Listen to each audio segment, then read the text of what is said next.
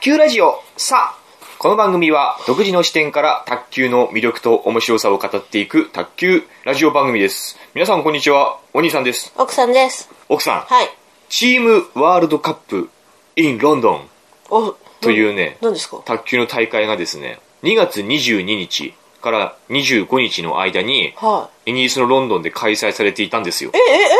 知ってましたえか知らない知 らない。あ、オリンピックとかそうですぶってた。あ2月22日にから25日ってのはオリンピックのまあ終盤うんうんおそらく、あのースピードスケートとかで小平奈緒とか高木姉妹とかうんうんうんうん。誰ですかうんうとんまあああいう人たちがもう金メダルを取ってたところかなカーリング女子とカかーね、リング女子とかねへねーそんな風に韓国ピョンチャンでうんそういう熱狂が巻き起こっていた時に一細々と方、うん、ロンドンでニュースチにー今ムワー読ルドんだんカップニュースになってなかったんですかだ。知らないもんだって。そうですかあ、なったのかな知らなまあ、こういう大会がですね行われていい。たんですへねーロンドンで卓球か。うん、これは各国、これ何人なんだろう4人なのかな、でも中国は5人エントリーしてたから、日本では4人ですけれども、まあ、その4人とか5人の選抜うん。でチームを編成し、代表でチームを編成し、うんまあ、国同士対戦する団体戦なんですねでこれで実は日本はですね、あの銀メダル準優勝へーしてるんですねすごい。男女とも。もにですあ、あ、そうなんだ。え、えー、何です1か位は、一位は中国 ですか1位はもちろん中あ国ーなんですねしかし日本は、まあ、その実力通りといいますか、あ、そう、ね、立派に凱旋してきたんですけれども。全然なんか分かんなかったんですねわかんなかっうんオリンピックのおかげでそうですね、オリンピックの陰に隠れちゃって、あんまり目立たなかったんですけれどうんうんうも、ん日本のチームメンバーうんは、男子は丹羽幸喜。うん丹羽幸喜は今回ね、なんか大月教授みたいな髪型してましたね。髪型にうるさいですね そうです、髪型にうるさいです。張本くん、そして張本くん、張本智和、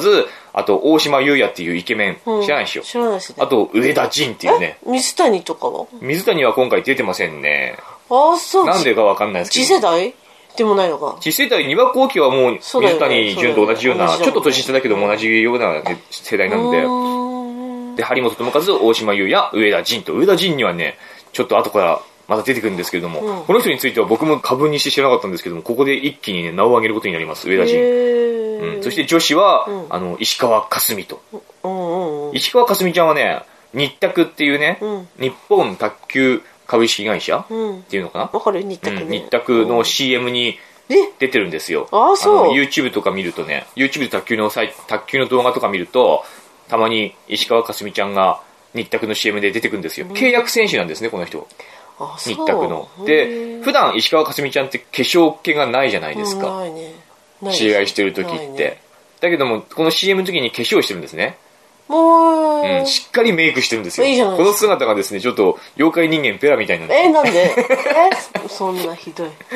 本当に。あー普段化粧してない人がたまに化粧してあーそ出れてくるはとね、うん、ありますね、うんちょっと変な変な違和感を覚えますね見見慣れてないからですようんね、妖怪人間ペラでしたへえで伊藤美誠ちゃんね、そして平野美宇で早田ひなとうんこの3人はまあ同じ世代ですねんニュージェネレーションうんうんの3人がうん出ましたはいまあ中国に結局後陣を排するようになってしまって、うんうんうん中国との間はなかなか詰められなかったですねうん中国は馬竜阪神と巨金と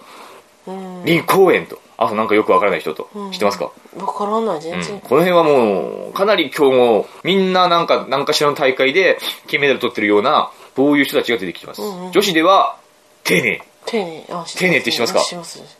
どういう人ですか丁寧丁寧に打つ丁寧 そうです、丁寧に打つ、丁寧。でも、丁寧選手はね、丁寧っていう名前にちょっと、あんまりそぐわない、豪快な球を打つ人なんですうね。んうんうん身長が170センチぐらいありまして大、きいですねそうですね、170何センチありますね。んうんで、男子顔向けのパワープレイヤーなんですよ、女子の中ではね。ううんんあそうですか丁寧選手の特徴っていうのはね、サーブをするときですね。うんなサめちーゃブうをするときに舐めちゃう。 いや舐めじゃない。舐めちゃないんですよ。丁寧は、サーブをす、左利きなんですけれども、サーブをするときに、あそれ右利きだよあそうかああの左利きあ左ラケットあ左でラケットを持つんですね。へーだから、サーブするときに、手のひらにこうボールを乗せるでしょ、うんうんうんたピンポン玉を乗せるときに、オープンハンドにしなくてはいけない。んうんっていう、まあ、ルールがあるんですねうんうん。手のひらをちゃんとしっかり開いて、球を乗せて、球を相手に見えるように、うん手のひらに置かなくてはいけないっていうルールがあるんですけれども、丁寧選手ね、この、手のひらの形、うんオープンハンドの手のひらのこの手つきにちょっと特徴がありまして 手つきにいいじゃ ない。いや、いいんですよ。いや、素晴らしい。うんこれ、いい、いい話をしようとしてあそうる。いいところ、悪いところじゃないよ。またなんか手つき。あの、普通はこうじゃないですか、パーの状態ね。あるいはちょっとこう、ちょっとぐらい曲げるかな、この、指先を曲げるからっていうぐらいの感じなんですけども、丁寧選手はね、小指をこの状態で小指をこう立てるんですよ。もう小指を上にこう立てる。それなんかお花みたいな形になりますよね。わわかりますかわかるよはな。ーはーじゃなくて見てくださいよ。うん、うんわかわかるよ な。うん、はい。えこう、あ茶碗を持つような。茶碗を持つ。そうですね。なんだろう、茶碗を持つうんうよ。んよくパーから小指をちょっとこう上に上げるとうんうんいいじゃ。ん綺麗ですよね、こうのん素。敵お花って。お花。うんお花になりますよね。お花かう、なんそれおは。花うん。この状態でボールを乗せると、ううんん球を乗せると、この手つきがすごくいいですよね、うーん、じゃあ真似したらいいじゃないです真か。似したいですよねはい。こういうお花の手をする丁寧選手ですね、はいはいあとは劉子文と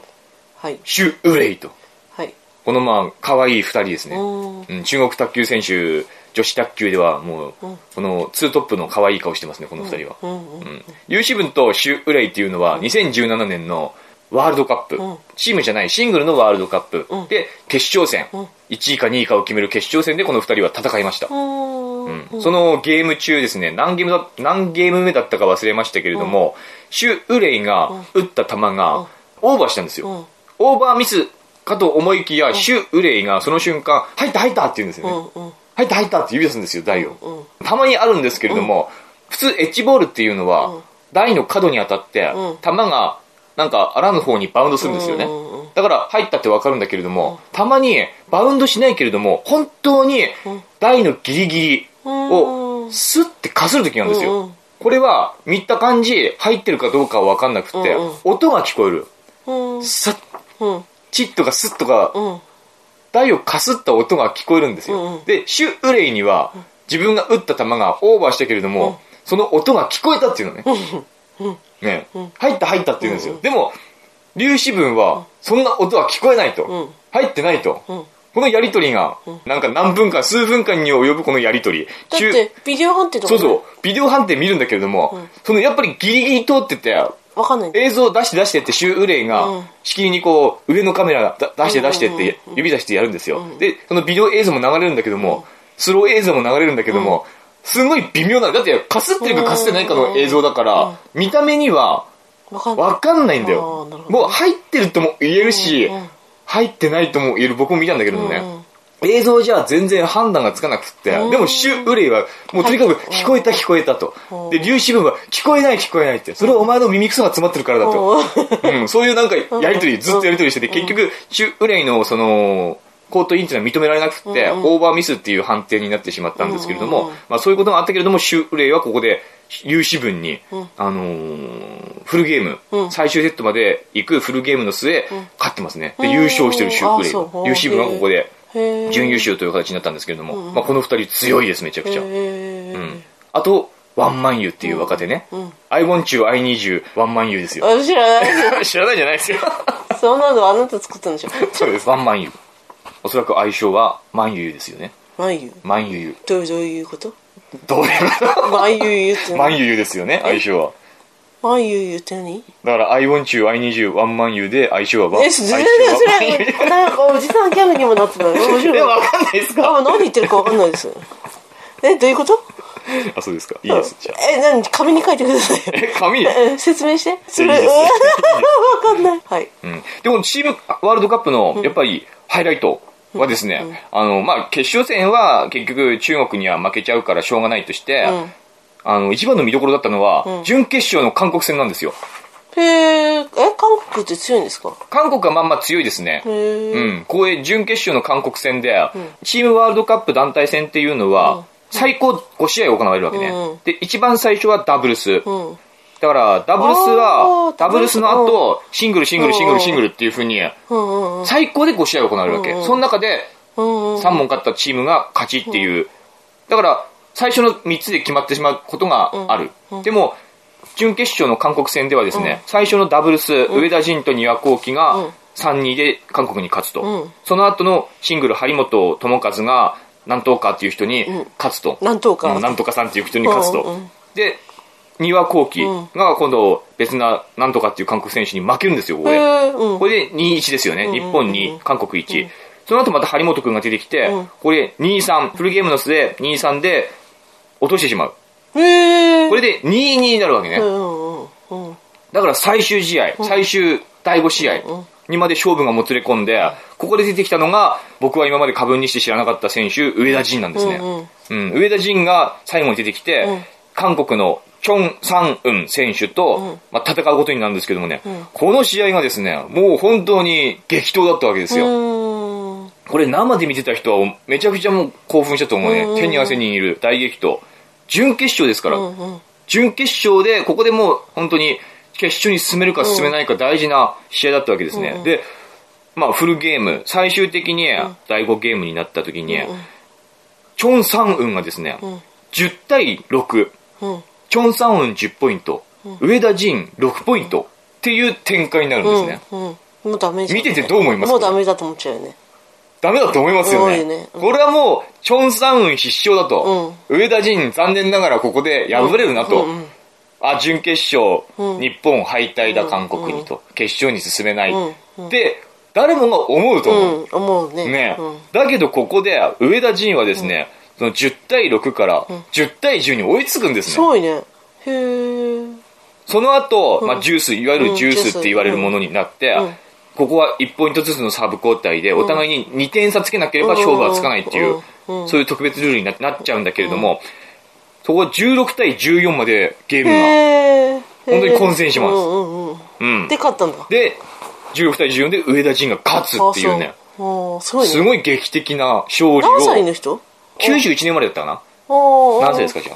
91年だったら今2000あ。あ、20、今の7歳とかですか2018年そうですね、27歳、はおー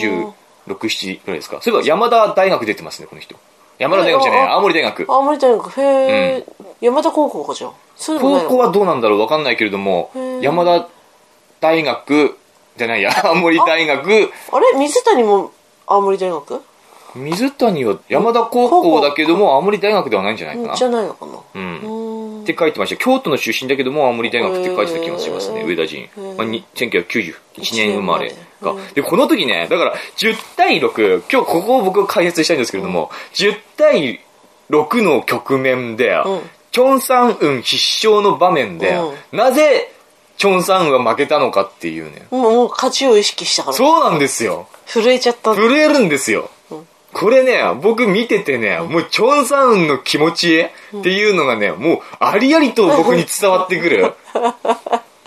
来たんですよ震えちゃうよもこれはね、チョン・サウンはもう10対6あと1本ぼ取れば俺は勝ち、んうん上上田仁はもう4点も、4点も余裕があるわけじゃないですか、自分と上田仁の間に間には、うんこの時もうチョン・サンウンは、あの自分が勝った光景が見えちゃったと思うんだよ見えるよね頭の中に、うんそうだねもう、わーってガッツポーズして、んわー、韓国、ね、快挙だうと、んうんうんね、準決勝で宿敵に日本を破ってと、うんうん俺がその立役者だと、俺がその快挙と、ね、なっちゃうよね韓国卓球躍進の立役者であると、みんなにこう、わーって迎えられて、もうカメラのフラッシュパシャパシャパシャってなって、うんうんうんその光景がね、もう頭の中にパッて出ちゃったんだよね、絶対、チョンサンウンは。うん連れてるよねそうなるとやっぱ手が手元が来るっていうか実力っていうのがあねー一気に出なくなるんだよそうなのかな力が入るし、うんうんうんうん、まだ終わってないんだもん試合、でももう自分の心はねもうその勝った方に行っちうゃん、う勝った方に行っちゃってる一方上田仁っていうのはね、もうこれは一種諦めちゃダメだって言うけども、一種諦めに似似た感情っていうのが心の中に出てくるんだよねやっぱりうんうんうんうん16で完全にあれですよ土壇場じゃないですかえダメだと思うよダメだって、うん諦めないって言うけどやっぱダメだと思うよ絶対に、うん思うねだから一種諦めうんの感情が芽生えて、そっから冷静になるんだよね、うん無心になれる、うんうん思いっきりできる、うんだってもう負けてるもんこれ、もうでダメだもんって思うことでむしろ力が抜けて、一種のゾーンみたいのに入っちゃうへー入ることがあるんですかできるあるんですよ、うんあなたもあるんで すかないですけ ど僕はそこまでの選手じゃないからってだろうねうんあるんだよそうそううんこれで上田っていうのは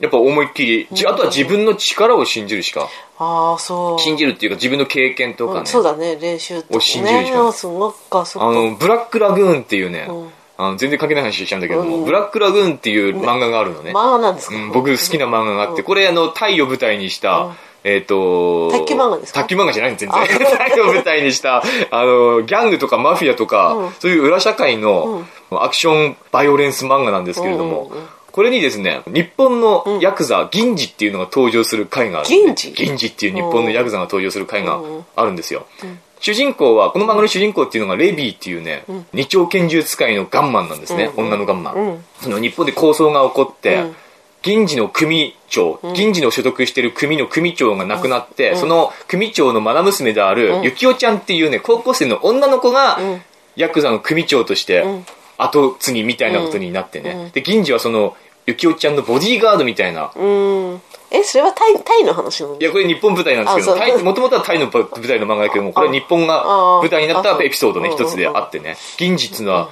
もう日本と思ってるんですよ。うんで、五右衛門張りに銃弾を切るんです。叩き切るような、すごいへー剣士っていううんうんうんか、剣術の使い手なのうんうねん。で、この、なんやかんやあって、レビーと、その主人公の二丁拳銃ガンマンレビーうんとうん、その日本刀をぶん回す銀次うん、ヤクザ銀次が VS うん対決することになるのうよん。殺し合いの対決、どっちが生きるか死ぬかのうん対決をすることになるうんうん。もう、日本刀銀次は弾丸ぶった切るような剣士だから、レビーの二丁拳銃が効かないわけ。うんでも、レビーはレビーで、百戦錬磨で数々の視線をくぐり抜けてきたうん達人なので、なんとかなんとかその攻撃をかわしながら、うんしのぎながら、まあ戦いが続くんだけれども、どうもやっぱりレビーが劣勢臭くて、うんうんあと一歩のところまで追い詰められるんだよね。うんうんその時ですね、銀次はですね、そのゆきおちゃん、うん女の子ゆきおちゃん、自分が守ってる高校生のゆきおちゃんと、この死闘が終わったら、死闘で俺が生き残ることができたうら、んうんね、うんゆきおちゃんと、またなんか敵やみたいなのをやって、子供たちがわーって集まってて、二、人で焼きそばやったりさ、まあ、金魚すくいの敵やとかやったり、わーってやってに、ゆきおちゃんがニコニコ笑ってると、この血みどろの構想が終わったら、またそういう生活に戻れるんじゃねえかっていう、その光景をパッて想像しちゃうわけですよ、銀次が。その死闘の最中に、生きるか死ぬかのやり取りの最中うんにパッて想像しちゃうわけ。うんそれをレビーは見逃さないわけよ。うんうんその一瞬のその好きっていうのを、はいはいはいでレビーはもうあ本当はもうレビーがやられるっていう局面でそれをパッと銀次は思い出しちゃって、レビー そうパッて思い出しちゃうゆきおとゆきおちゃんとまたあの楽しい敵屋生活がうんうんできるんじゃないか、うんまるで俺ちあなたみたいだねそうそう俺たちあの日に戻れるんじゃねえかってうんうんあなたみたいだで結局その銀次っていうのはその負けるんですよ、レビーに首元をぶち抜かれてうんうんそう落ちるんですすよ死んじゃうんだ死んじゃうんですよあそうで、レビーははその時最後の一瞬の時に、お前生きようとしたなって言うんですようね。んあーあーうん、これすごい名シーンだと思うんですけれども、お前生きようとしたなと。漫画ですけどねうんうん俺たちのこのね、血を血で洗うようなさ、うんうんこのヤクザ社会でん、平和な世界を夢見たなうと。んうん本当に命のやりとりの現場でそんなことを想像してと、その隙を私は見逃さないよっていう感じで、うん結局、レビーはそこで勝つと。これとまあ同じような感じ。同じですね本当に、この、チョンサン上田戦っていうのは。あなたなんていつもでしょ僕は大体チョンサンですよ。もう勝っちゃう勝てるって僕勝っちゃう、うん、勝てるわーあー手がって震なえってきちゃたった時にもう手が震えて、もう勝とうとしちゃった。涙で前が見見ええなない、いもう見えない、勝てる勝てる。もう勝ってる自分が想像できちゃってもう勝てなくなっちゃ うんです。みんなわわー、ーってあなたに寄ってすくごい、おる兄さんすごいってなるんですなるそういうのうをん想像想像ししてて、まあ大体負けますよ。負けるんだえー勝つと思うな、思えば負けよっていう美空ひばりの歌がありますけれども、まさにその通り、本当にこれは勝負っていうのは明鏡止水、心をもう、澄んだ心、何も考えない無心無心でとにかく自分の今までやってきた、培ってきたその経験とか技量技術とかっていう、いうのを信じて戦わなくては、うんちょっとしたそういう雑念、あそう想像みたいな、未来、自分の未来の想像みたいなことをしちゃ,、しちゃうと、本当ね、できなくなるもんなんだよね。韓国人はもうそうよほど悔しかっただろうねいや、悔しかったと思う。うんそっか僕はどっちかというとこのチョンサンウンにね、登場しますね。まあ、上田仁素晴らしいんですけれども、あうんの、あそこでね、逆転するっていう、その、精神力っていうのあはそうねですか素晴らしいんだけれどもね、うんはいチョンさんもかわいそうだよね、本当はもう美女にチュッチュッチュッチュってされてるはずだったんですよチョンさんはうねん、そうだね。試合が終わって、まあ多分中国には勝てないとしても、準準優勝してたのは俺たち韓国、そして英雄チョンサンウンでしょ、うんそうだねえうんそうだねもう韓国に戻ると、ピョンチャンで湧いてる韓国に戻って、うんうんそうねだね実はピョンチャンの裏でチョンサンウンこんな大活躍してましたってね、もうチュチュチュチュってなるじゃないですか、あー女の子たちがやってきて、うんうんそうだね。うんそうなったはずなのにチョンサンウンうん。かわいそうかわいそ かわいそうだよ。頑張ったと思うよ、うんチョンさん。そうだ抱きしめてあげろよ、上田氏にね。そう思うんですよ、僕は。うんっていう、まあ、チームワールドカップっていうのう。があ、ったそんうでですしよたか。うんね、どうですか勝負の世界っていうのはね、こんな風に、まあ、厳しい世界なんですよ。そうですね。ね う、ん生きるか死ぬかですよ、言ってしまえば、本当にこれも。そうですんね誰も死なないけれども、やっぱ選手たちそれぞれ勝ち負けっていうのは本当にね、生きるか死ぬかなんですよ。うんそれこそ、チョンサウンが描いた未来っていうのは結局実現しなかったわけですよね。んうんだから、そういう意味ではチョンサウンっていうのは死んでんですよ、ここで。ああ、そう。うんうん。死んでますうねん、。死んでんですよ。チョンサンの未来、未来は死んでるうん。だから本当に生きるか死ぬかで、チョンサンは今死んだ、この自分の未来っていうのを今生きてる。だよね。うんあの精神的に強くならないとなねり、なりたいですね。うんうん。そうですね。僕もいつもそうです、試合とか。ね。本当にうん、そういダメだうね。のダメですね。ダメだうんね。未来が見えちゃうんまだろあ、うだねか。ら、スポーツ競技、勝負ごとにおいては、とにかく、無心で無、心でそう。欲を出さずに、うん勝とうと思わずに、自分の出せる力を思いっき死ぬんだと思ういん死ぬんだと追いかり、いや、死ぬことと見つけたいですけかるら、本当にう。んいい話でした。いい話でしたでしょ。いいですね。うんこういうことが行われてました。はい。上出来です。上出来上出来です か。はいはいということで、はい。また次回、はい。ゲームマッチ2卓球ラジオ。バイバイ。ありがとうごあれ ありがとうございました。バイバイバイ。